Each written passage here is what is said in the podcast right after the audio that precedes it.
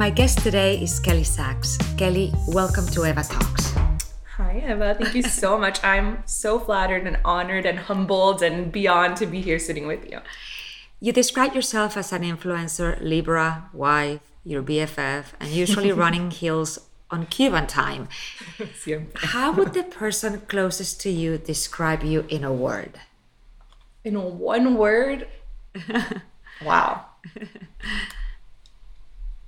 2, 3. No, sir. One word. Probably giving. So you're a very generous person. Yes. My love language is definitely gift giving. Mm-hmm. And my friends remind me of this all the time. And I think, I don't know if it's partly because something that I got from my dad, that's always how he expressed his love for us growing up. But for me, it's always been very hard for me, especially growing up and being a woman in business, to say no. Mm-hmm. So I always I will go out of my way especially for a friend or a loved one. Like, it's very hard for me to say no. And so I always I'm a people pleaser, right, above all. So I want to be able to help people all the time, even sometimes if I already have too much on my plate. And for me, if my time is spread too thin, sometimes like I can always give a gift. So, I think that's probably like a big part of my personality. But like you say, it also comes from your heritage. I mean, the Latin way of doing things, mm-hmm, of being very giving and being always there for friends and family. Absolutely. That's how we express ourselves, mm-hmm, right? We always, family above all, like we love anybody's time of need. Like if I'm sick, abuela's always ready to like make me la sopita, to make my chicken soup. It's what can I do for you to make you feel better, to help you. It's a big part of my heritage and what makes Kelly Kelly. And you were born in Miami. I was born and raised. You're one unique creature, because I think that meeting somebody or being with someone who is actually born in Miami, I think you're like a rare species that doesn't exist like anymore. Like a unicorn. But your story is very interesting. I mean, when I said at the beginning that you're an influencer, you're actually somebody who studied journalism. I am a trained journalist with a degree in broadcast journalism from the University of Miami. And I always, like I shared with you earlier, I think being a storyteller is central to who I am as a person. I am a very chatty person by nature, but it's something I've always been drawn to since I was a young girl. I loved writing stories in school, which led me into a magnet program here locally at South Miami Elementary, Middle, and then Senior High. I loved our magnet program. We had a little TV studio inside of our school, and that's really where I was able to explore that passion. And mm-hmm, I knew that I wanted to be in front of the camera in some way, shape, or form, and I enjoyed like telling these stories. So I went on to study at UM. And then, blogging happened. When you started your blog, you were working at a PR firm. But mm-hmm, when you started your blog and telling these stories, and it's just the beginning. Then you became one of the early ones. I mean, in Miami, you were one of the first mm-hmm ones doing this job. Did you ever imagine where it would take you? Never in my wildest dreams. And even today, 8 years later, I started in 2010. I was interning at a fashion PR office that now I get to do business with, which is wild to me. It started as my girlfriends are always asking me for advice. I kind of wanted to build a portfolio to see where I wanted to have a space to, write stories and share content that I could later share with future employers. Blogging, it was just in its infancy. People didn't know what a blog was when I would say what it was. They kind of thought of it as like an online journal. I'm one who had a live journal when I was in high school. If you remember live journal, it was basically like an online diary. I would come home from school and write, I got into it with a girlfriend today, or I saw my crush, and you would like write like what your favorite song is at the moment. And so that was like the very first blog, I guess. But when I started my blog, it was really just to have a conversation with girlfriends, to share tips about fashion and beauty, and to build a portfolio for interviewing for future jobs. I never in my wildest dreams thought that it would become my job. And it's crazy to me that, it's kind of right time, right place kind of thing, I think. But it also had to do with my commitment to it, the fact that I was so passionate about it. I got great feedback from it almost right away. And it's been a heck of a ride in the past 8 years. Now that you say that, when you started, nobody understood what being a blogger or a blog was. The other night I was at dinner and there was a little bit of noise, and somebody asked me, so what are you doing? And I said, a podcast. And you know, the person turned around and said, vodka? And I'm like, no, but maybe it's a hint. I may have to go into the vodka business instead of the podcast business.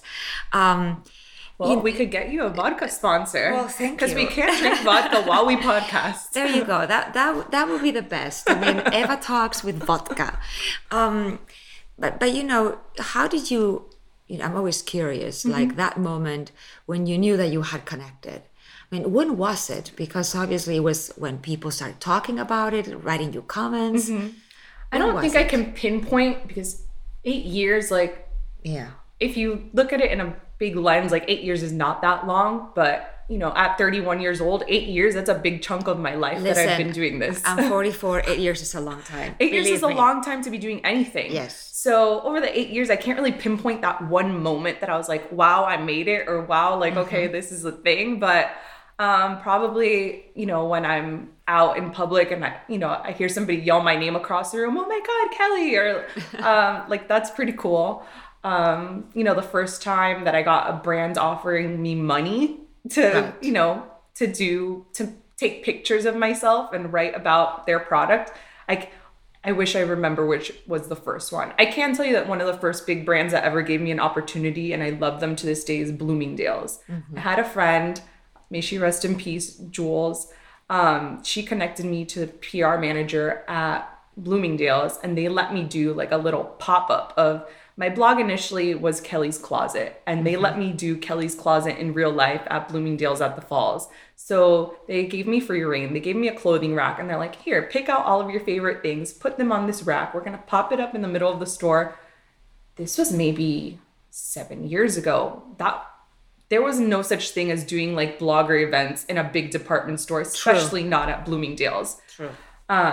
So to me, that was really cool that Bloomingdale's wanted to have me do a personal appearance in their store. And that was probably my first big major event. And at that point, I was probably like, all right, maybe this is going to happen.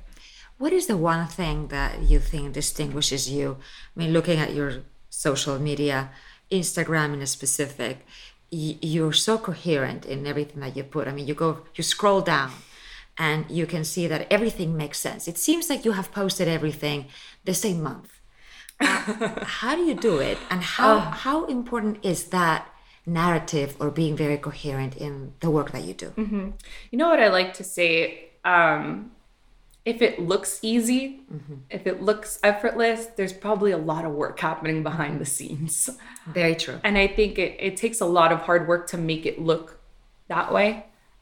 Which a lot of people don't realize, because I get a lot like, wow, your job is so fabulous. And and then there's the people that are like, bloggers, they have it so easy. You know, you get free gifts and you get sent on trips and you get free dinners. And I'm like, you know, it's a very small part of my job. Like, there's so much work that goes on behind the scenes, and you have to be so passionate about this industry to really have the wherewithal to do the day in and day out. And I'm not gonna lie, I'm living my dreams. Like, to be able to wake up each morning and be the person who determines how my day's gonna go, what I'm gonna do, what job I'm gonna say yes and no to decide what I can wear every single day.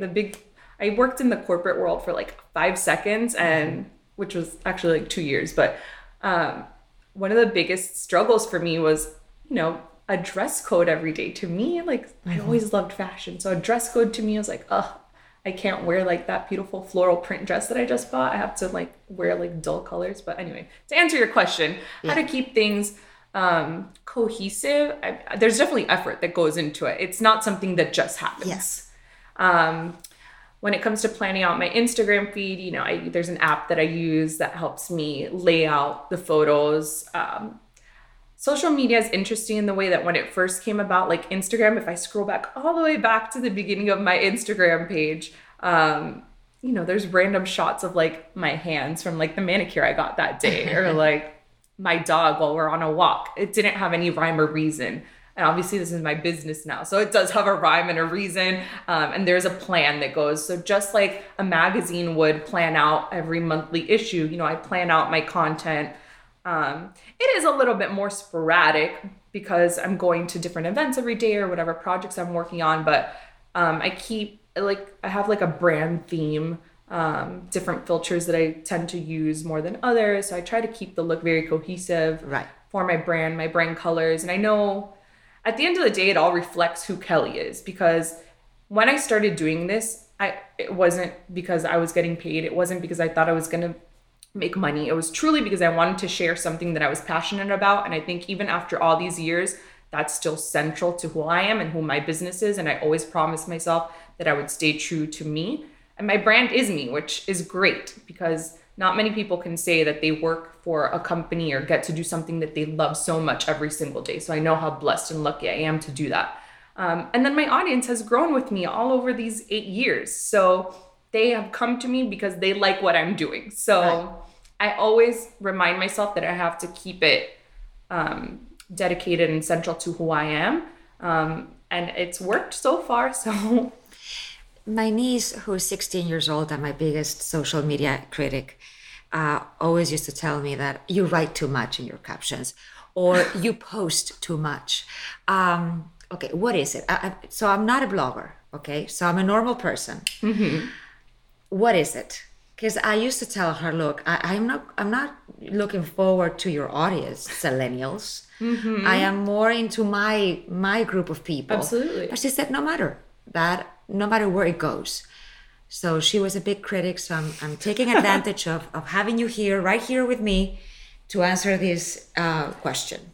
It's not a cut and dry answer, but I will say that there was a time in Instagram land that you could get away with just writing like a 1-sentence caption and putting an emoji and like putting a pretty picture and just being like mood. Heart emoji. But that's what they do, these younger generations. They have their own person. Absolutely. They have this whole different way of how they are consuming social media, and it's fascinating. And they are the biggest consumers of social media right now. Right. If I'm looking to what's happening next in social media and technology, I'm going to be asking my 16-year-old sister or my 19-year-old cousin. Because even when Snapchat came around, I had no idea how to use it. No clue. But anywho, when it comes to captions, for me, I don't have a limit, really. I want to get across whatever I'm trying to get across in my caption. If I can do that in 3 sentences, if it takes a paragraph, it is what it is. My audience is engaged because they're truly invested in me and they want to know whatever it is that I'm talking about in that caption. Personally, I think lengthier captions... I mean, this isn't always the case, right? Because then there's the dreaded Instagram algorithm that comes into play. But with the caption, and I told you this earlier, like for me, storytelling is so vital to my brand. And I want to make sure that anything that I post has a meaning. Right. It's not going to be a pretty picture to be a pretty picture. Like, yes, it's going to be a beautiful picture, but the caption's going to tell a story or it's going to share something that I want you to know. So whether that's a short caption or a long caption, I won't tell you what I learned last year. We did a little workshop with Facebook and Instagram here in Miami, and they shared a lot of tidbits with us and like best practices. And when it comes to captions, Instagram actually has technology that's scanning for keywords, and that is how they decide how or who is viewing that content. So if you're writing in your caption about the little black dress that you just purchased today, and you know, people who are following you are liking and engaging a lot with content about little black dresses, that kind of is determining. And you want to make sure that your caption matches your image. So same example, if there's a photo that you post about a little black dress, but your caption is talking about pancakes, doesn't jive. Got it. Okay. Sometimes I do put a picture in a black dress and I talk about pancakes. So yeah, maybe that's it. Can you tell I'm hungry? Yeah, I don't know. You know, I'm somebody who writes a lot. Yeah. And in school, you know, my sister and I shared a class, and I would, you know, she would write everything in 1 page. I would write everything in 6 pages. She would say the same story, but you know, it's a talent that some people have. But thank you for clarifying that. That's really great. What do you think that people have to take into consideration when starting in the industry that you're in. So a story that I like to repeat a lot, about 5 years ago, I was at a blogging conference in New York during Fashion Week, and some of the OG, the originals, the very first bloggers, Leandra Medine, Man Repeller, Susie Bubble, Bryan Boy were sitting on this panel, and one of the questions someone asked from the audience to Susie, if you were starting a blog today, would you still do it? Right. This was 5 years ago. She said no, because at that point, the industry was already so saturated. Imagine we're in 2018 now, and I feel almost everybody deciding that they want to have a blog. I have like people that I went to high school with, that I grew up with, neighbors, that there's no lack of the messages that I get constantly seeking advice on how to start a blog. I don't think you should shy away from it. However, I think you need to decide whether you have a niche that is not being reached, because the micro bloggers right now and people who have very specific niches are the ones that are going to be successful in starting a blog today. Second thing that you have to decide is, are you ready and committed to putting the work into making it successful? Because starting a blog today is not the same as me starting a blog 8 years ago. You have to have a professional photographer prepared. And that, you have to have money. I mean, that costs money. It's not free. You know, in any business, you have to spend money to make money, right? And there's and that includes blogging today. You know, a lot. I don't just grab my iPhone and snap selfies of myself all day. There's, you know, a good amount of money that goes back into my business to keep it running and to keep being able to create this beautiful content. So I would say that that's the biggest thing. If you're wanting to start a blog today, think about what it is that you want to talk about. Is it already, if somebody already else serving that audience? And if not, are you prepared to put the work in? Right, which I think is great advice. Let's talk about something that has happened in your career. Maybe it's a mistake, maybe it's a failure, maybe it's something that didn't go right. And what lesson do you take from it? Because it always takes, I think the biggest, us to fall. Absolutely. And that's the way that you excel in business and the way that you grow, right, is you learn from your mistakes. And I think one of the biggest mistakes or one of the biggest lessons I learned is don't sell yourself short and never take on a job for a brand that you're not really passionate about just for a paycheck. Because let me tell you, that will be the longest, hardest, most grueling job you will ever do. Because if you're not truly passionate about it, no matter how much money they're paying you to do it, it's going to show. It's going to be a pain to do, number one, because it's like pulling teeth. You really, if you don't truly enjoy, you know, this, whether it's a service or a product, whatever it is, the client, and then no amount of money is going to, you know, help change your true feelings on it, right? So for me, keeping as an influencer, your audience looks to you as an expert, right? They're looking to you for your advice, for your expertise. And it's very central to my business to keep my integrity. I say no to jobs all the time. And I think that that's also a big issue with like newer bloggers that come into this business just for the money, because I think it's a quick buck. Brands are going to start throwing money at you left and right if you have any type of audience, or especially a big audience. But if it's not something that you're in sync with, that you're passionate about, it's not worth it. And for me, like, my integrity is everything with my audience. They've been with me, you know, 8 years now. Most of my audience is, I feel like they're my girlfriend. They're in my same age group. We've experienced lots of big life moments together. So they've seen my evolution, and they look to me as somebody that they can ask or trust.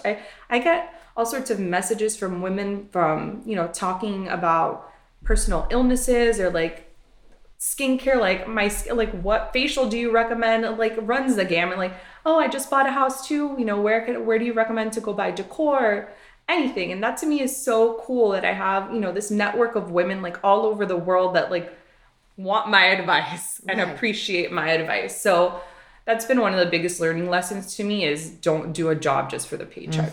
Absolutely. And that's a very good advice. Integrity. You spoke about that. Absolutely. And I think that's something that people have to keep in mind. Values are of extreme importance in the long term. The short term, then they work, but long term, they don't. And it's the same thing with followers. I mean, I get a lot of comments at dinners, events, meetings, at my home, in restaurants, wherever I am, about, okay, so how about this insane amount of followers and people buying followers and buying likes? Yeah. And is that a continuing trend? Absolutely. And what can be done about it? It's a huge issue in our industry right now. I like to say that blogging is still kind of like the wild, wild west because it's still so new. We're not really heavily regulated as an industry other than the FTC maybe like a year or two ago came out with rules on disclosing paid partnerships, right? Because as influencers, as bloggers, we're making money on ads just like any traditional forms of media, like magazines, television, radio. And there was a lot of publicity surrounding the big, like the huge bloggers and even celebrities last year. I forget what was the publication that did the report on it, on how they're not even disclosing. And for me, transparency is a huge part of what I do because I'm not embarrassed when I have a partnership with a brand. I very proudly, put ad on my post because that to me is a badge of honor almost, right? That a brand that I'm working with. But we go to the beginning that you studied journalism. So we go back to the rules. You know the rules. Are those rules going to exist still? I mean, do people in the digital world respect them, or are there? I don't think they're being respected fully, and I think the onus is really right now on the brands. They're the ones who are held liable if they work with an influencer who doesn't disclose. There was a big lawsuit last year with Lord and Taylor, who hired this huge group of influencers to promote their product line, and the FTC hit them with a lawsuit. So they were kind of used as a guinea pig as an example. I think since then, I've seen a lot more influencers and PR agencies or talent agencies be much more upfront, and they'll include the rules for posting and even for gifting. Now, when we receive testers from beauty brands, they'll include like a sheet. Make sure that, even if it's a gift, you're not getting paid, you're supposed to disclose, I received this as a gift. And I think, again, because the industry is not regulated, there's no degree that you can get in blogging, right? A lot of people that come into this industry and they're fresh and they're just excited by the allure of being an influencer and receiving gifts that they have no idea. So the fake following. So a lot of people will buy followers and buy likes because they want to be part of this glamorous world, right? And that, to people who are honest, like myself, and running their business with honesty and integrity, it hurts our business because sometimes brands or agencies are just looking for the influencer with the most number of likes or follows, right? So it's all about a number. It's all about a number. I think the biggest key to combating this is education. I think brands are finally realizing that hiring an influencer that supposedly has 500,000 followers on Instagram that are fake, they're going to realize it at the end of the campaign when there's no conversions. So I've already personally had these kinds of issues come up with colleagues of mine. I've heard stories, even of, brands getting burned. At the end of the day, they want to see what they're paying for. So if an influencer is hired by X brand to promote, say, a new pair of shoes, but they don't make any sales. It's not about making sales, because that's another thing that I've been spending a lot of time educating my brand partners on. If you're hiring me with the intention that you're gonna make X amount of sales, like I don't encourage the partnership because we're not salespeople. It's the same thing as how can you calculate the ROI on a magazine advertisement, correct? Like if they purchase an advertising page in Vogue Mexico for, a shoe brand, how do they exactly know how that converted? Same goes for an influencer. But now everything is about numbers. Everybody is now obsessed with numbers. Yep. So let's talk a little bit about you. So you're a Libra, like I said before, and you're running everywhere in Cuban time in your heels. So tell me a little bit about your heritage in the aspect of, do you have a favorite Cuban dish? Is your husband Cuban as well? Yeah, so he's the same as me. So he was born and raised here in Miami to Cuban parents. So we have very similar upbringings. Our families are... How long have you been married now? We've been married 2.5 years. together really nice. For 10. Wow, it's a great story. Yes, as I was telling you earlier, we like to joke that we had an arranged marriage because our families are longtime friends. In the beginning, it was kind of awkward, but it was just, you know, one big happy family. There was no weird like introductions because the family already knew each other. And it's great because we know that we grew up with the same values, with, you know, the same cultural background, the same rituals. So Cuban coffee? Of course. You know, it's so funny. Actually, my abuelo had to teach my husband how to make Cuban coffee. Really? Yeah. So when we moved into our house, we did about 6 weeks of construction in our home of remodeling. And my grandfather, he's retired, and he's friends with my contractor. So he was, God bless him, he's always looking for something to do with his hands. At 70 some odd years old that he is, he loves to stay active, and so he was at my house like helping me and watching almost every single day. So one, of course, the Cuban cafetera is going like multiple times a day. Cuban cafetera, I love this Spanglish. It's part of the Miami culture. Absolutely. Right? So it's also, you know, what defines us. I mean, I'm not from Miami, but mm-hmm. I grew up here. So Spanglish has been part of my life. It's been very hard forever. For me not to like go into more Spanglish during this interview, I have to confess, because especially when I'm with somebody else who speaks Spanish, right. That's my comfort level. We just go back and forth. Yeah. And to me, I don't think about it. Yeah, we don't really think about it. So what's your favorite Cuban dish or Cuban food? You know what's so funny? I am one of the weirdest Cubans that you will meet, because I don't eat pork. When I was 13 years old. That makes you...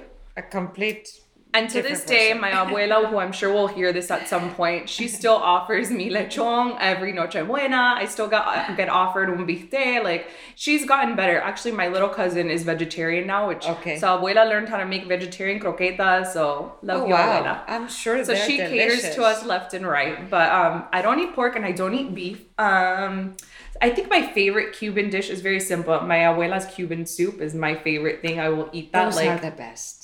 Anytime, even if I'm not sick, like that to me is my favorite. With a Cuban bread, not too crunchy, con muchísima mantequilla, like that's my favorite.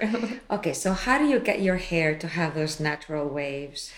So my hairdresser at Sean Donaldson did this for me yesterday. But I love using a curling wand without the clip, so just the wand. Right. I have a lot of battle scars from not wearing the glove, but yes. Like a 1/2 inch to 1 inch.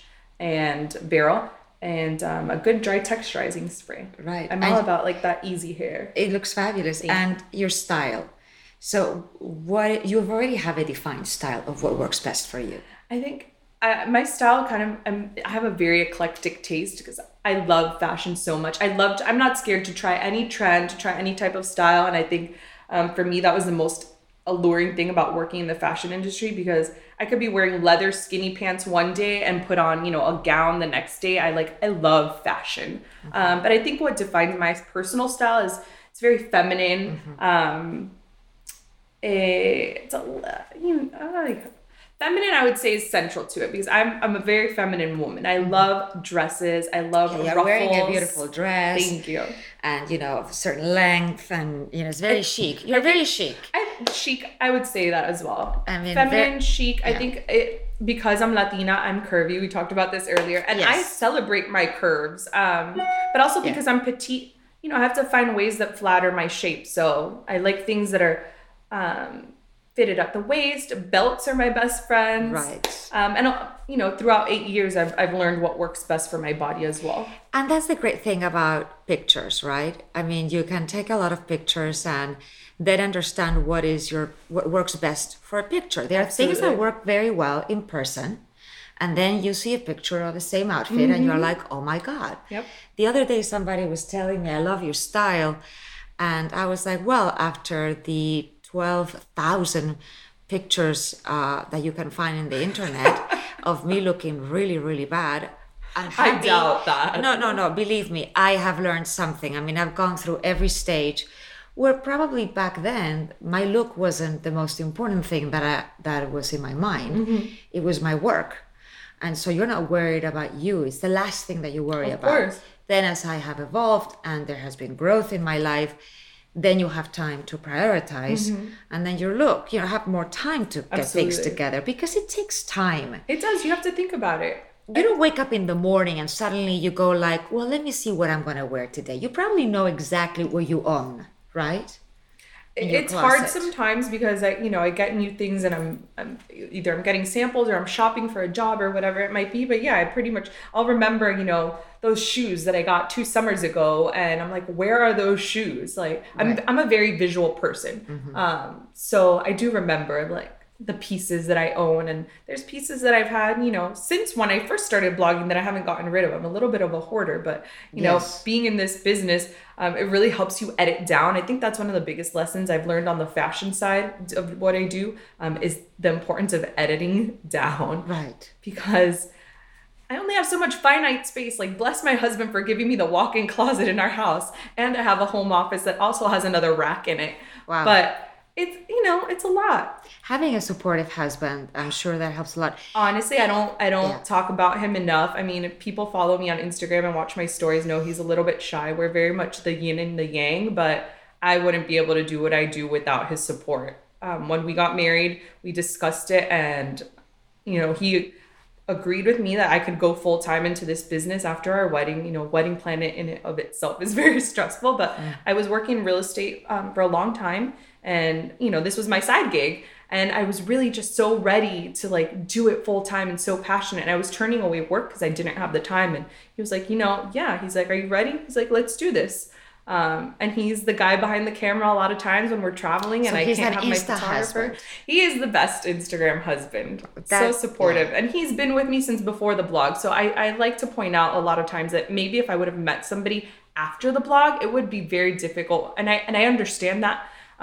That it's very difficult to have a partner that's in this world because, he knows now when we go to a dinner, don't touch the plate until I take the picture, right? Like, right. He's so patient and so understanding. He's seen me build the business, so he gets it.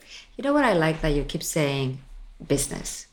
This is a business. It is, absolutely. And it has to be treated like a business with the responsibility of a business. Mm-hmm. And I think that's one of the things that differentiates you from a lot of people. Yes, you can have fun, but you take it very seriously. Mm-hmm. And it was a discussion between you and your husband. Absolutely. It's part of your life. It's like being a doctor. Mm-hmm. So did you ever think when you were growing up as a child that you were going to be a veterinarian or something like that, a lawyer? It's funny because I used to say that I wanted to be a lawyer, and I think that's before I realized what a lawyer was. Mm-hmm. But as I got a little bit older, I actually got interviewed the other day, and they asked me the same question. When you were a kid, what did you want to be? And there was 2 people that were like icons to me. One was Oprah and the other one was Martha Stewart. I actually remember, I think I was in the 7th grade, I did a whole report project on Martha Stewart and like how I wanted to have like an empire like Martha Stewart. Right. And I don't know. I like to think of myself as like the Cuban Martha sometimes. I love DIY. For me, I think a big part of who I am is I love beautiful things, and things in my life need to be beautiful. Like my house, the place where I spend most of my time, my clothing, the spaces that I spend time in, like everything has to have a purpose, and it has to be pretty, and it has to look pretty. Some people might think that's a little psychotic, but that's who I am. I'm like a creative being, and I enjoy things that are beautiful. And I think that sometimes this business takes a lot of criticism and is being considered superficial, or that you only talk about clothes, or you want everything to look good.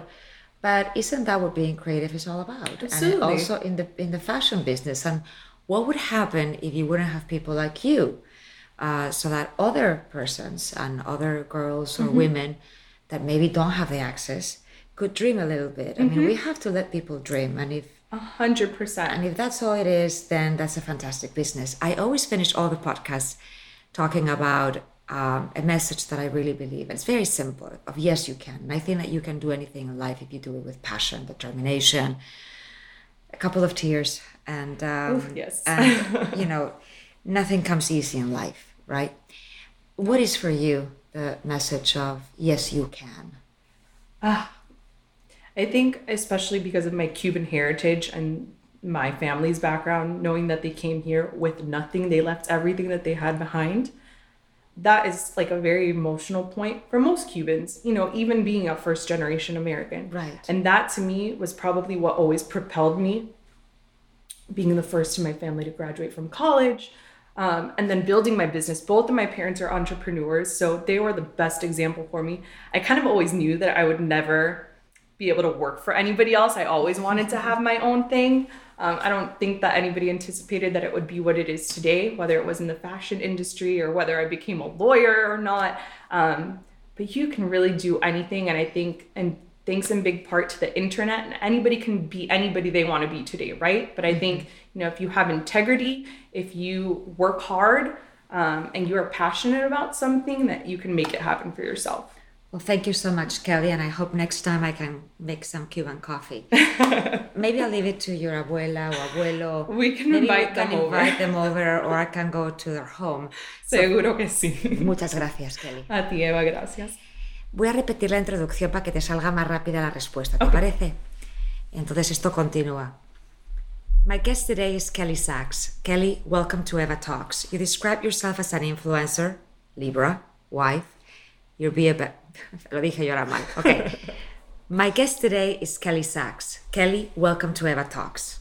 Thank you, Eva. You describe yourself as an influencer, Libra, wife, your BFF, and usually running in heels on Cuban time. How would the person closest to you describe you in a word? I think that's so hard to describe me in one word, but probably giving. I'm very much, my love language is a gift giver. It's very difficult for me to say no to anyone. And that's something that I've struggled with in my personal life and in my business life. And a big part of what I do is give. I share so much of my life, you know, through my blog, through social media. So I'm a big giver. Wonderful. Ahí lo dejamos. Genial. Muchísimas gracias.